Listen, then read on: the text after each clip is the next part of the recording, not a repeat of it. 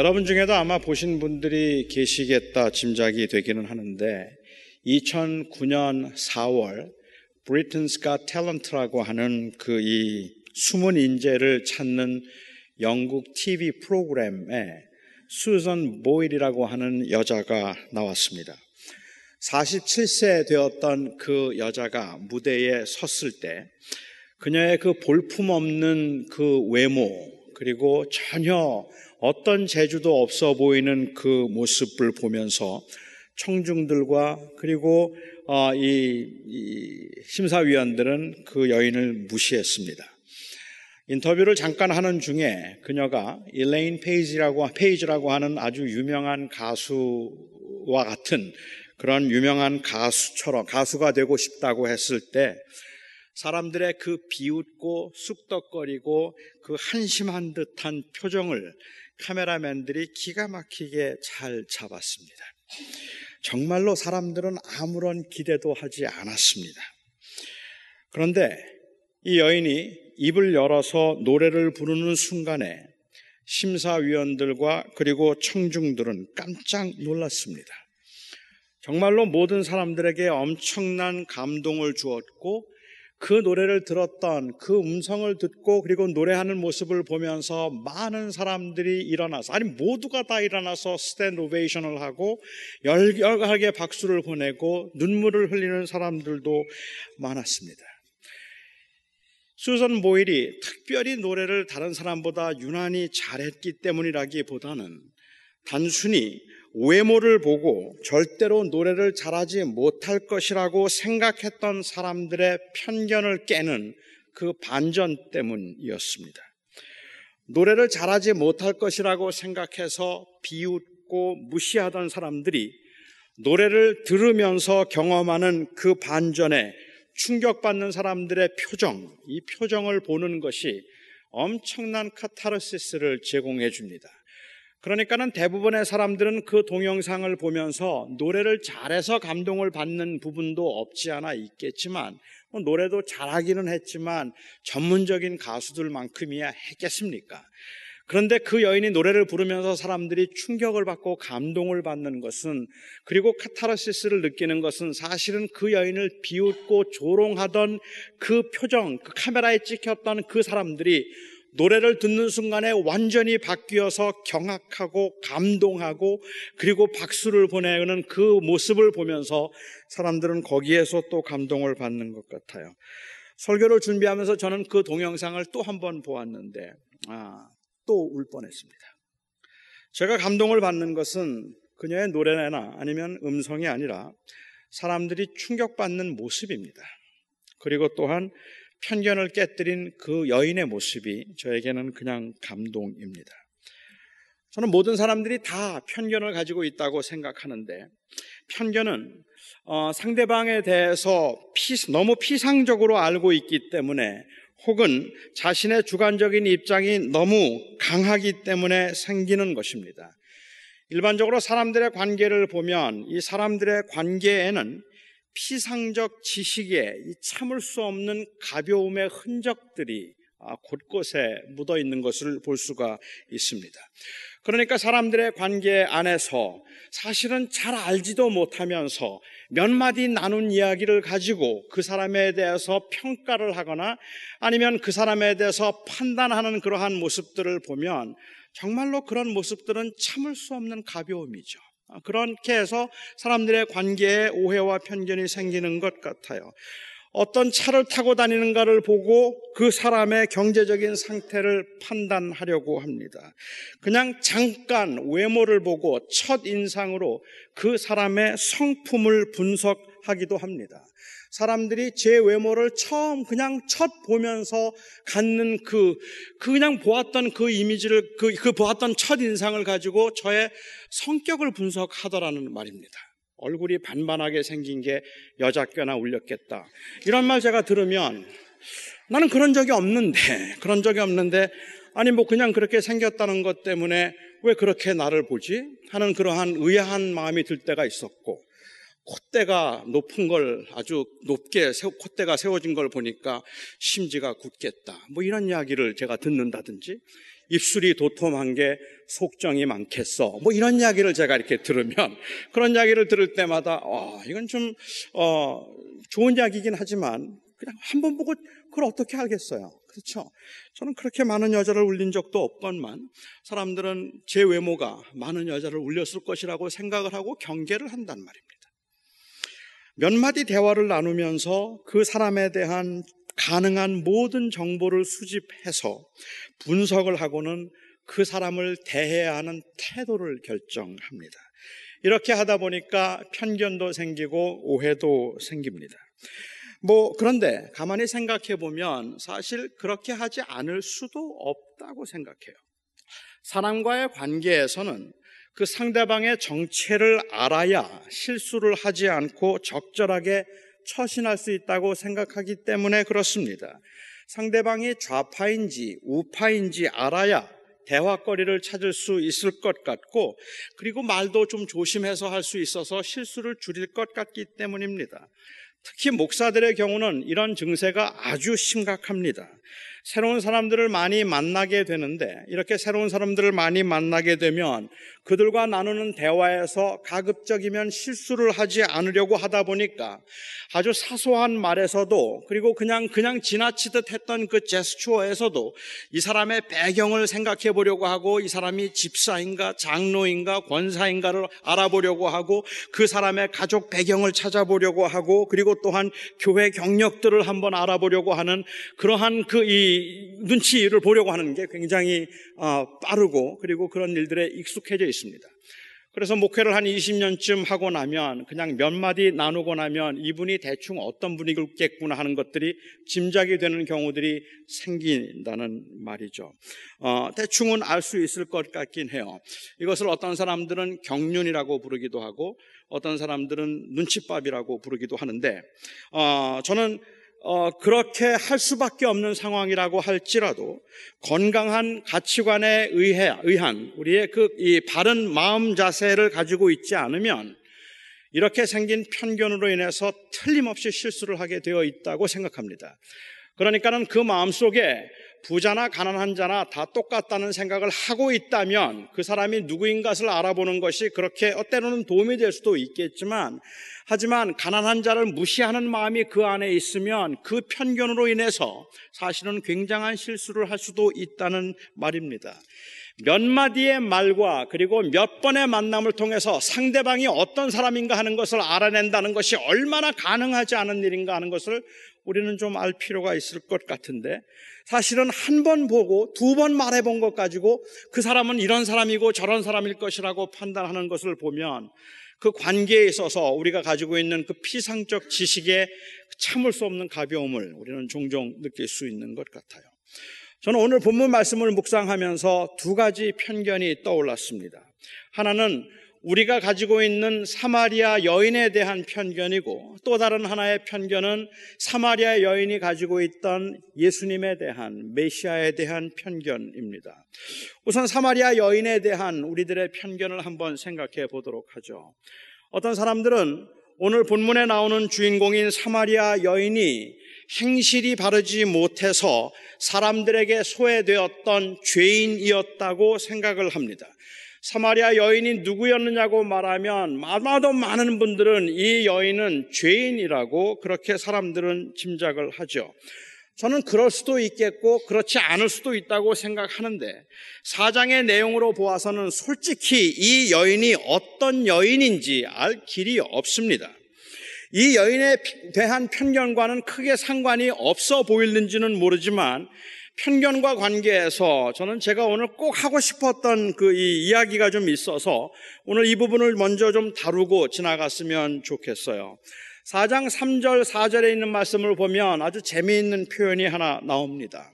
유대를 떠나사 갈릴리로 가실새 사마리아를 통과하여야 하겠는지라 라는 말씀입니다.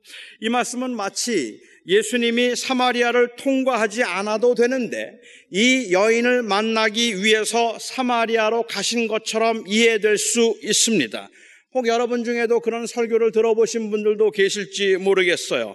사람들이 그렇게 생각하는 이유는 당시의 유대인들은 사마리아 사람들이 부정하다고 생각해서 그들의 땅을 밟는 것도 거룩하지 않다고 생각했다는 그 선입관 때문입니다. 그래서 어떤 사람들은 예루살렘에서 갈릴리로 가려면 사마리아를 반드시 거쳐가야 합니다. 그런데 사마리아를 반드시 거쳐가야지만 사마리아 땅을 밟을 수가 없어서 그들은 오히려 동쪽으로 가서 요단강을 건너서 한참을 우회해서 갈릴리로 갔다고 그렇게 주장하는 사람들도 있어요. 만일 그들이 정말로 그랬다면 특히 도보로 여행을 하던 당시 사람들이 그렇게 큰 불편을 감수하면서 그 사마리아를 지나가지 않았다는 것은 사마리아에 대한 그 미움과 증오가 얼마나 큰 것인가를 보여주는 것이기도 합니다. 하지만 그 당시의 기록들을 보면 그리고 그 당시에 나와 있는 그, 이, 그, 그 당시 그, 이, 그, 이, 이 사건에 대해서 소개하고 있는 몇 사람들의 그 글을 보면 유대인들이 사마리아를 거치지 않고 우회해서 갈릴리로 갔다는 그 근거는 아주 희박합니다. 그러니까 사마리아 사람들과 유대인들 사이에 적대감이 있었던 것은 사실이지만 마치 우리 조국의 남한과 북한 사이에 장벽이 있어서 그래서 서로 왕래하는 것을 거부했던 것처럼 그렇게 남남으로 살았던 것은 아니라는 말입니다. 누가복음 9장에 보면 예수님께서 사마리아로 지나가시면서 사마리아에 유하려고 할 때 그들이 허락하지 않았던 그러한 기록이 나옵니다. 하지만 그때에도 예수님께서는 그 사마리아로 지나가는 것을 그들이 막고 허락하지 않았던 것이 아니라 지나가는 길에 사마리아 마을에 유하시고 거기에 거하시려고 하는 것을 거부했어요. 여기선 여기선 못 잡니다 하고 그 그곳에서 그 이 며칠 동안 거하시는 것을 거부했을 뿐이지 사마리아로 지나가는 것을 그들이 못하게 한 것은 아닙니다. 주님은 늘 그 길로 다니셨던 것 같아요. 제자들을 주님께서는 때로는 사마리아로 보내서 사마리아 사람들에게 그 복음을 전하도록 하시기도 하셨습니다. 누가복음 10장에 있는 사건을 보면 거기에 10장을 보면 선한 사마리아 사람의 비유가 나오는데 그 비유를 보아도 이 유대인의 땅, 그 예루살렘과 여리고 사이에 사마리아 사람이 지나가다가 강도 만난 사람을 보고 그를 도와주고 그를 유대인의 마을에 데려가서 그에게 그 여관 주인에게 돈을 주면서 그를 좀 도와달라고 하신 그 비유가 나옵니다. 물론 비유이기는 하지만 사마리아 사람이 유대 땅에 들어가서 사마리아 사람들과 함께 대화를 나누거나 도움을 청했다는 그 사실 자체가 파격적인 것은 아니었습니다. 사마리아 사람들이 유대 땅을 지나가기도 하고 유다 사람들이 사마리아 땅을 지나가기도 했던 것 같아요. 국경을 만들어 놓고 사마리아 사람들과 유대 사람들 사이에 전혀 왕래를 하지 못하도록 했거나 왕래하는 것을 거부했던 것은 아니라는 말입니다. 만일 그렇다면 여기에 예수님께서 사마리아를 통과하셔야, 통과하여야 하겠는지라 하는 이 말씀은 가지 말아야 할 길을 주님께서 이 사마리아 여인을 만나기 위해서 일부러 억지로 가셨다는 의미가 아니라 바리새인들의 그 반대를 주님께서 알아차리시고 이제 갈릴리로 돌아가려고 하시는데 그렇게 돌아가시려면 사마리아를 통과해야만 했는데 그 사마리아를 통과하던 중에 그곳에서 사마리아 여인을 만나셨다는 의미입니다. 예수님의 예지의 능력을 염두에 두고 보면 예수님께서 사마리아 여인을 만나러 가셨다고 말해도 틀리지는 않아요. 주님, 하지만 주님은 사마리아 여인을 만나기 위해서 당시 유대인들의 관행을 깨뜨리고 계시는 것이 아니라 사마리아를 통과하시다가 예수, 그 여인을 만나신 것입니다. 이건 그렇게 중요한 문제가 아닐 수도 있습니다. 하지만 주님께서 사마리아 여인을 만나기 위해서 일부러 우회한 것처럼 말함으로 모든 사람들이 겪었을 다른 모든 사람들이 겪었을 불편함이나 아니면 그 어려움에는 아랑곳하지 않는 마치 역사가 한 개인을 중심으로 움직이고 있는 것 같은 인상을 주는 것은 사실 탐탁하지가 않습니다. 예를 들면 이런 겁니다.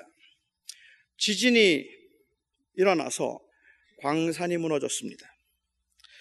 한 사람이 그 광산에 갇혀서 그 무너진 광산에 갇혀서 열흘 동안을 그곳에 있었습니다. 열흘 동안 광산에 갇혀 있으면서 어, 그는 많은 생각을 했고 죽음의 절망 앞에서 삶에 관해서 생각해보고 자기의 믿음에 관해서 진지하게 생각을 해보았습니다. 그리고 그곳에서 인격적으로 주님을 만났습니다. 그 광산에서 주님께서 그를 도와주시고 그리고 그를 구출해 구원해 주시기를 위해서 간절하게 기도했고 기도하는 중에 정말로 그 예수 그리스도가 그에게는 유일한 생명인 것을 그는 경험했습니다. 광산이 무너지지 않았더라면 그리고 광산에 그가 갇히지 않았더라면 그는 예수님을 만나지 못할 뻔했습니다. 그렇게 얻은 생명이 너무 기쁘고 그리고 너무 감사하지만 예수님이 나를 만나기 그 무너진 광산에서 나를 만나 주셨다고 말하는 것은 제가 이해하겠는데 예수님이 나를 만나기 위해서 광산이 무너지게 만들었다고 말하면 어떤 사람들에게는 그 하나님이 너무 끔찍하고 잔인한 분이 되고 만다는 말입니다. 하나님께서 나를 만나기 위해서 삼풍백화점을 무너뜨렸었다고 말한다면 그로 인하여서 그 피해를 겪었던 수많은 사람들의 아픔을 우리는 무시한 채 마치 하나님께서는 나 하나를 건지기 위해서 다른 사람들을 희생이나 다른 사람들의 피해는 아랑곳하지 않았다는 듯이 들릴 수 있기 때문에 그렇습니다. 이 땅에서 일어나는 사건들 가운데서 하나님께서 사람들을 만나 주신다고 말한다면 인정하겠는데 나를 만나기 위해서 그 사건을 일으키셨다는 듯한 간증은 위험하다는 말입니다. 역사는 나를 중심으로 돌아가고 있는 것이 아닙니다. 알지요? 모든 역사들이 결국은 나를 중심으로 돌아가는 것처럼 하나님께서는 나 한 사람에게 굉장한 관심을 가지고 계시고 눈동자 같이 살피신다는 것을 알고 있기는 하지만 그럼에도 불구하고 아, 역사는 하나님의 섭리 가운데서 하나님의 뜻을 따라 돌아가는 것이지 그 가운데서 우리를 만나 주시고 하나님께서 하나님의 일을 하시는 것이지 역사의 중심에 내가 있는 게 아니란 말입니다. 내가 나를 중심으로 돌아가는 건 아니죠. 저는 기독교인들이 하나님의 은혜를 체험하고 난 후에 하는 간증들을 들어보면 그 은혜를 체험하고 난 후에 그 감격은 이해하겠는데 때로는 그 간증들이 너무 자기중심적이라서 다른 사람들에 대한 배려가 없다는 것이 참 안타깝다는 생각을 합니다. 그러니까 간증을 들으면 많은 사람들이 위로와 힘을 얻는 것이 아니라 간증을 들으면서 위화감을 느끼고 그리고 마음이 불편해지는 그러한 경우들이 있어요. 그 경우는 사실은 하나님의 은혜에 대한 그 강조보다 마치 자기가 중심인 것처럼 말하기 때문일지도 모르겠다고 생각합니다. 사실 그래서 저는 이 구절 하나만 가지고 좀 한번 설교를 하고 싶은 그 이 충동이 있었지만 어, 그래서 그 설교를 오늘 본문을 본문 3절, 4절만 가지고 한 주 설교를 할까 하는 생각도 했었지만 어, 그냥 잠깐이라도 다루고 싶었습니다. 만약 그렇다면 이 사마리아 여인은 어떤 여인이었을까요? 어떤 사람이었을까요?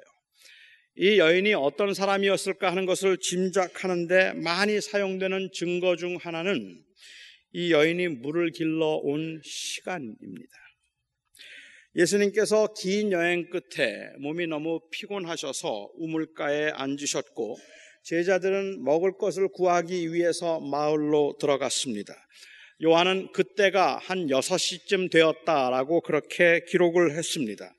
이 6시가 지금 시간으로는 도대체 몇 시인가 하는 것은 아주 복잡한 문제인데 제가 이걸 일일이 다 설명하다 보면 설교가 좀 지루해질 수 있을 테니까 그냥 간단하게 소개하겠습니다. 이 6시를 로마 시간법대로 계산을 하면 그러면 새벽 6시이거나 아니면 저녁 6시가 됩니다.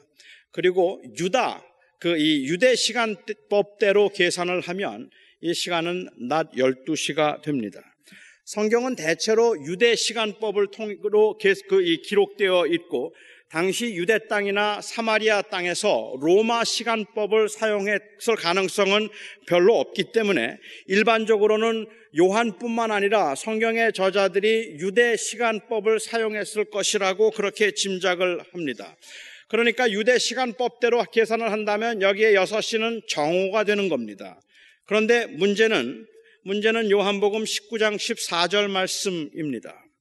요한이 아, 이 거기에 보면 요한은 빌라도가 예수님을 십자가에 못 박도록 넘겨준 시간이 6시였다고 그렇게 기록을 하고 있습니다. 오늘 본문과 똑같은 시간 6시입니다. 6시라면 로마 시간법대로 계산하면 아침 6시이거나 혹은 저녁 6시가 될 것이고 유대 시간으로 하면은 낮 12시가 될 것입니다. 그런데 마가복음을 보면 마가복음에 그 예수님께서 십자가에 못 박히신 시간이 오전 9시였다고 기록을 하고 있습니다. 물론 유대법대로 계산해서입니다. 오전 9시였다고 기록했으니까 빌러다가 예수님을 죽이도록 내어준 시간은 오전 6시였을 가능성이 높다는 말입니다. 만약에 그 시간이 난 12시였다면 그렇다면 예수님이 십자가에 못 박힌 시간하고 서로 맞지 않기 때문에 어, 그렇습니다. 이렇게 본다면 요한이 어디에서는 유다 시간법을 쓰고 또 다른 곳에서는 로마 시간법을 썼다면 몰라도 일관성 있게 한 가지 시간법을 썼다면 요한은 유대 시간이 아닌 로마 시간을 사용하고 있다고 보아야 할 것이고 그렇다면 사마리아 여인이 물을 길러온 시간은 오후 6시였다고 보는 것이 맞습니다. 그럼에도 불구하고 많은 신학자들은 12시였을 것이라고 생각합니다. 12시를 조금 더 선호합니다. 요한이 로마 시간법을 사용했을 가능성이 없기 때문에, 희박하기 때문에 그렇습니다. 일반적으로 당시 그곳에 살고 있던 유대인들은 유대 시간법을 사용했지 로마 시간법을 사용하지 않았을 테니까, 그러니까는 이, 이 요한이 굳이 여기서 로마 시간법을 사용했을 것이라고 생각하지 않아서 그렇다는 말이죠. 자, 난 12시가 맞겠습니까? 아니면 저녁 6시가 맞겠습니까?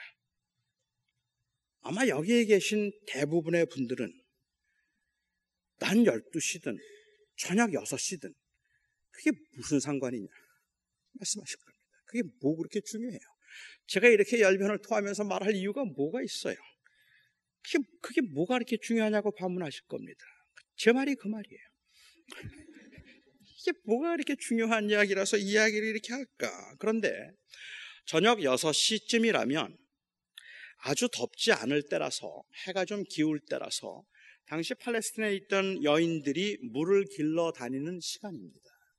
그리고 난 12시이면 아무도 물을 길러 오는 시간이 아니기 때문에 날, 만일 낮 12시에 이 물을 길러 왔다면 이 여인은 사람을 의도적으로 피하는 여인이거나 아니면 사람들이 함께 교제하기를 거부하는 사람들이 피하는 사람이었을 것이라고 생각을 하는 거죠.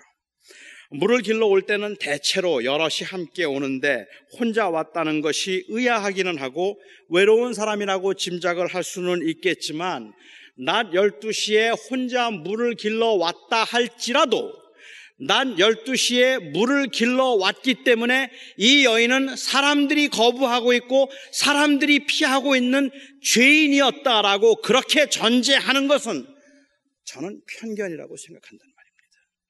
도대체가 이 말씀을 가지고는 12시에 왔다 한들 굳이 12시를 강조해서 12시에 왔기 때문에 이 여인은 사람들과 함께 어울리기를, 어울리기를 힘들어 했다고 말한다 할지라도 그렇기 때문에 이 여인은 다른 사람들이 꺼려 했던 죄인이라고 봐야 될 필요가 있겠느냐는 말입니다. 아, 이 여인에게는 남편이 다섯이 있었어요. 남편이 다섯이 있었으니까 죄인이라고 생각할 겁니다.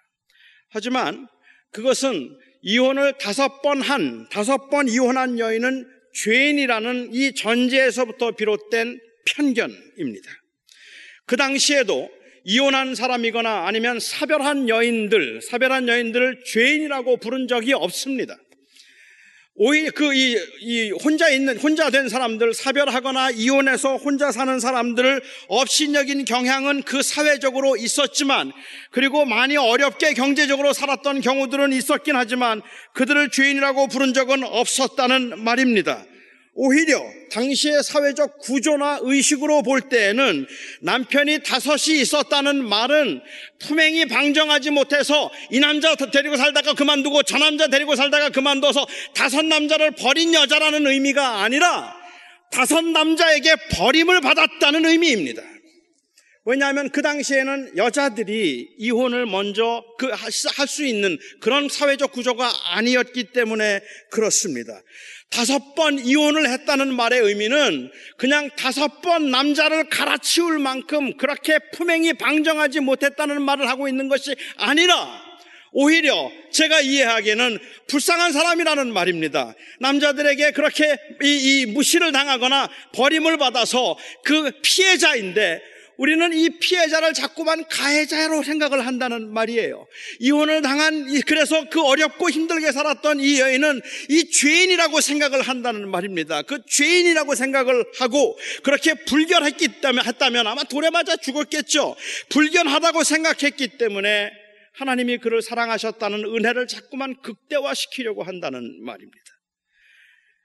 제 의견에는 사마리아 여인이 아주 불결하고 추한 죄인으로 보아야 할 이유가 본문에는 없습니다. 주님의 은혜를 강조하기 위해서 이 여인을 아주 몹쓸 죄인으로 극대화시켜야 할 필요도 없습니다. 이 여인은 여러분과 같은 여인입니다. 이 여인은 그냥 우리와 같은 사람입니다. 이 여인은 죄인이었기 때문에 예수님이 더 필요했던 것도 아니고 예수님은 이 여인이 너무도 불쌍하고 사악한 죄인이었기 때문에 사마리아까지 찾아가신 것이 아니었습니다. 이 여인은 다른 사람과는 사뭇, 사뭇 다른 아주 못된 죄인이라서 예수님을 만나야 할 절대적 필요가 있었던 사람이고 이렇게 더럽고 불결한 여자임에도 불구하고 하나님께서 그를 사랑하셨으니까 하나님의 사랑이 참으로 놀랍다고 말한다고 해서 하나님의 사랑이 놀라워지는 게 아니라는 말입니다. 왜요? 사람들은 사실은 그렇게 말하므로 여인과 우리를 자꾸 차별화시키려고 하고 있기 때문에 그래요. 우리는 그 여인이 아니라고 생각해서 은혜에 고맙기는 하지만 그렇게 감동하지는 않는다는 말입니다. 인간이 가지고 있는 최대의 편견과 오만은 자신이 괜찮은 존재라고 생각하는 것입니다. 제가 너무 거창했나요? 하지만 이것이 차별과 교만을 가능하게 만드는 참혹한 현실이라는 것을 부인할 수 없지 않습니까? 우리는 괜찮은 사람이라는 그 생각이 다른 사람들을 무시하게 만들거나 아니면은 하나님께 하나님의 은혜라고 말을 하고 모든 것이 주님의 은혜라고 말하면서도 그 은혜에 진정으로 감사할 수 없게 만드는 것은 바로 우리가 괜찮은 사람이라고 하는 편견이고 이 사마리아 여인이 이렇게 감동할 수밖에 없었고 이 사마리아 여인이 모든 것을 다 버리고 메시아를 증거할 수밖에 없었던 이유는 그는 죄인이었기 때문이라고 말하는 것 아니냐는 말입니다. 그런데 우리가 이 여인과 뭐가 다르냐는 말이에요.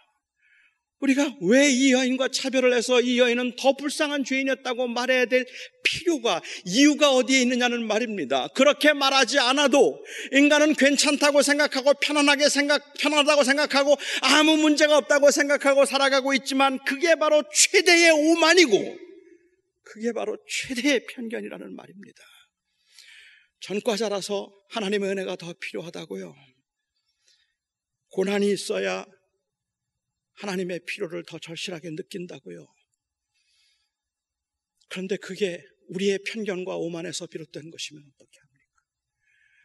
우리는 괜찮은 사람이라고 생각하고 있기 때문에 그렇게 발생하는 일이라면 어떻습니까? 형통한 가운데도 주님이 없으면 생명이 없는 것이고 우리가 모든 것이 잘 되는 것 같아도 인생은 절망이라고 고백할 수밖에 없는 것이 우리일 텐데 우리는 그래도 괜찮다고 생각하고 있기 때문에 사마리아 여인의 경우는 죄인이었지만 우리는 그런 죄인이 아니라는 생각 때문에 하나님의 사랑도 그렇게 감동스럽지는 않은 겁니다. 저는 이게 하나님 앞에서 인간의 최대의 오만이라고 생각합니다. 사마리아 여인은 우리와 다르지 않았습니다.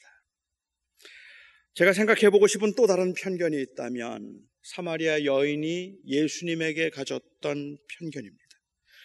이 여인은 예수님이 메시아일 거라는 것은 상상도 못했습니다. 예수님께서 사마리아 여인을 만나서 물을 좀 달라 하셨을 때 이 여인은 예수님에게 당신은 유대인으로서 사마리아 여인은 나에게 물을 달라 하십니까? 어찌 유대인이 사마리아 여자와 대화를 하고 상종을 하려 하십니까? 그리고 주님과 몇 마디의 대화를 더 나누는 중에도 이 예수님이 메시아일 것이라고는 상상도 못했습니다. 물론 어떤 여자라도 처음 만난 남자와 대화를 나누면서 메시아일 것을 기대하지는 못할 겁니다. 아무리 예수님의 말씀이 범상치 않았다 할지라도 그 몇 마디를 이야기하고 정말로 예수님이 메시아일 것이라고 생각하는 건 불가능합니다. 그러니까 이것은 그 여인을 탓할 건 아니에요. 그 여인이 아무리 영적으로 민감하다고 할지라도 아무리 메시아를 기다리는 마음이 순수하다 할지라도 예수님과 몇 마디 대화를 나누면서 이분이 메시아구나 하는 것을 알아차릴 수는 없었을 것이라고 생각합니다. 단순히 억양을 듣고 갈릴리 촌사람이겠거니 짐작하고 그리고 그 옷차림이 유대인이겠거니 짐작해서 경계를 두고 거리를 두려고 했던 선입과는 불가피한 일이었습니다. 그런데 여러분 문제는 뭔지 아십니까? 예수님이 정말로 메시아였다는 것입니다. 그런데 예수님은 메시아였습니다. 이미 말씀드린 것처럼 사람들은 이 세상을 살면서 편견 없이 살 수는 없습니다. 우리는 눈에 보이는 것에 의해서 판단하고 들은 대로 판단합니다. 그래서 행색이 궁하면 무시하기 쉽고 그리고 행색이 화려하면 그 앞에 주눅들기 쉽습니다. 사마리아 여인은 이, 이, 이 예수님을 보고 메시아인 줄 몰랐습니다. 심지어 예수님께서 그의 과거를 다 알고 있음을 알고 난 다음에도 그냥 선지자이겠거니라고 생각을 했습니다. 지극히 당연한 반응이지만 중요한 것은 예수님이 바로 메시아였다는 사실입니다. 그렇다면 저는 저와 여러분이 우리가 가지고 있는 이 편견이 얼마나 위험한 것인가 하는 것을 알아야 하고 인지해야 한다고 생각합니다. 편견의 한계를 인정하지 않으면 우리는 끝없이 교만의 그 교만으로 인한 추락을 할 것이라고 생각합니다. 편견이 불가피한 것이라고 할지라도 우리는 편견과 싸워야 합니다. 그리스도인으로서 제자로 살아가는 사람들은 사람들을 외모로 취하지 않도록 최선을 다해야 한다는 말입니다. 몇 마디 들은 말을 가지고 그 사람을 판단하려고 하거나 아니면은 그냥 눈에 보이는 행색대로 그대로 그 사람을 판단하고 평가해서 내 말하는 어투가 달라지는 일들이 없도록 해야 된다는 말입니다. 부지 중에라도 예, 아브라함이 천사를 대접하다가 이, 이 사람을 대접하다가 천사를 대접했던 것과 같이 이 사마리아 여인이 부지 중에 예수님을 만나게 되었던 것과 같이 우리의 삶 가운데서 하나님께서 우리 가운데 역사하시고 인도하신다면 우리는 우리가 가지고 있는 편견과 우리가 가지고 있는 그러한 그 외형적인 사고가 얼마나 위험한 것인가에 대한 인식이 좀 필요하지 않겠느냐는 말이에요. 이러면 안 되겠구나라는 생각을 항상 하고 조심하고 경계해야 하는데 어찌하여서 이 하나님의 은혜 가운데서 살아가고 있다는 하나님의 사람들의 삶 속에서 물론 저를 포함시켜서입니다.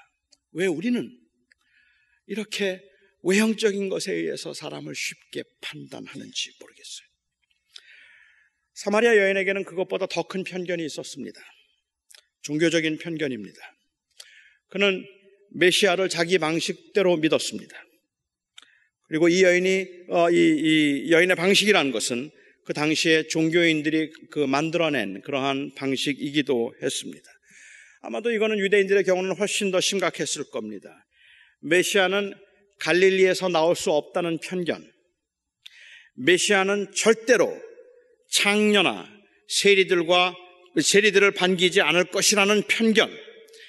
메시아는 안식일에 병을 고치지 않을 것이고 메시아는 여자들을 제자로 삼지 않을 것이라는 편견. 메시아는 성, 정권을 무너뜨리고 그 힘이 무너뜨리기 위해서 힘 있고 영향력 있는 사람들과 가까이 할 것이지 힘없고 가난한 사람들과는 함께하지 않을 것이라는 편견. 이런 편견들이 예수님을 영접하도록 하기보다는 오히려 예수님을 대적하고 죽이도록 만들었습니다. 예수님을 거부하게 만들었던 것은 그들의 불신앙이 아니라 편견에 의해서 만들어진 그들의 지나친 열심이었다는 말입니다. 그러나 예수님에게는 가난한 자도 부자도 병자도 건강한 자도 죄인도 여자도 남자도 학자도 다 똑같았습니다. 모두가 다 불쌍한 사람들이었고 모두가 다 사랑의 대상이었습니다. 그래서 오셨습니다. 그래서 십자가에서 그 십자가의 길을 가셨습니다. 그래서 우리는 그 길을 가신 그분 앞에서는 왜 그 사람을 사랑하느냐고 말할 수 없고, 왜 그 사람을 사랑하지 않느냐고 말할 수 없고, 왜 나에게는 필요한 것을 주시지 않느냐고 말할 수 없습니다. 그분은 우리에게 생명을 주셨기 때문입니다. 메시아가 자기처럼 물을 길러 오는 것조차도 버거워할 만큼 험난한 인생을 산 사람을 찾아와서 만나 주실 줄 이 여인은 정말 몰랐습니다. 그래서 그는 기대조차 하지 않았는지도 모릅니다. 그런데 예수님께서는 사마리아 여인을 찾아가셨습니다. 그리고 그를 당신의 제자로 삼으셨습니다. 세상 사람들은 아무도 거들떠 보지 않는 사람이고 자기 스스로도 하나님의 관심 밖에 있다고 생각하는 사람이라도 주님은 그를 주목하시고 그에게 생명을 주십니다. 이 주님이 저를 찾아오셨고 여러분을 찾아오셨습니다.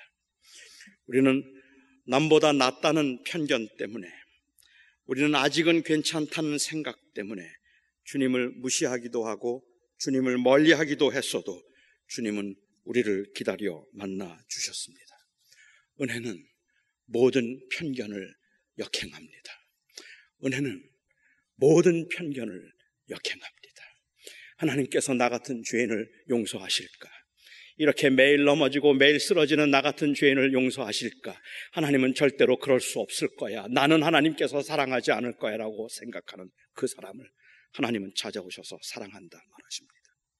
저 사람은 너무도 악한 사람이기 때문에 절대로 하나님께서 용서하지 않을 것이고 하나님께서 그를 받아주지도 않을 것이라고 생각하는 그 사람을 주님께서는 찾아가셔서 그를 회복시키십니다.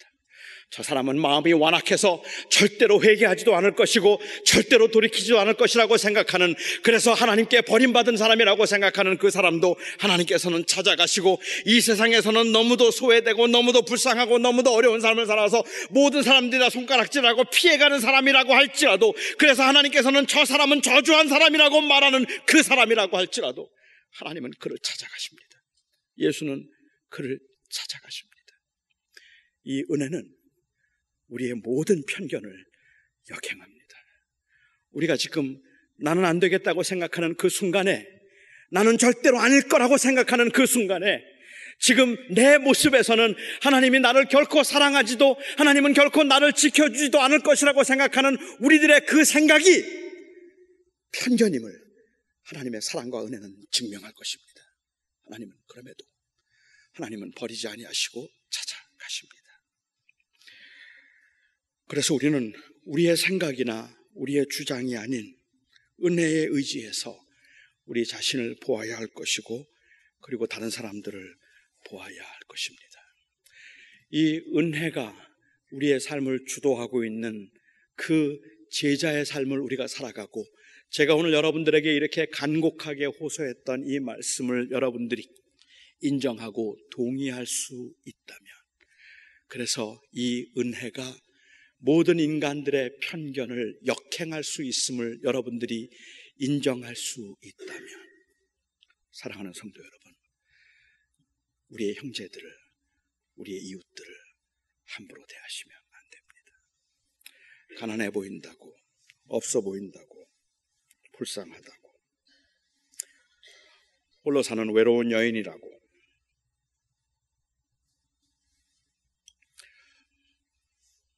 그리고 병들었다고 우리가 무시할 수 없습니다. 왜냐하면 우리가 알고 있는 이 은혜는 인간의 모든 편견을 역행하기 때문입니다. 기도하겠습니다.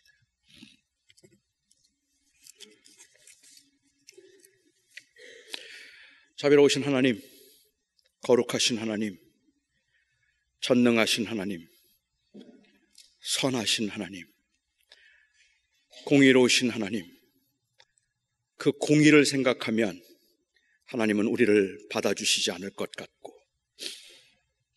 그 공의를 생각하면 지금 이 시간에 하나님 앞에 나와 예배하는 그 모습조차도 부끄러운 저희들이지만, 하나님이 나를 받아주실까?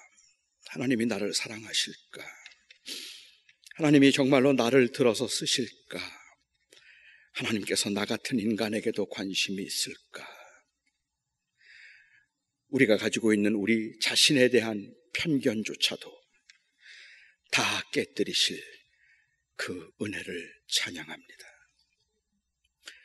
저희들의 삶의 현장에서 이 땅에 있는 그 수많은 사람들의 오만과 편견으로 인해 찢어지고 상처받고 소외되고 외로운 사람이라 할지라도 우리 하나님은 이 편견을 역행하는 은혜로 우리를 찾아오셨음을 잊지 않게 하시고 우리가 그 제자로 살아가게 하여 주시옵소서. 예수님의 이름으로 기도하옵나이다.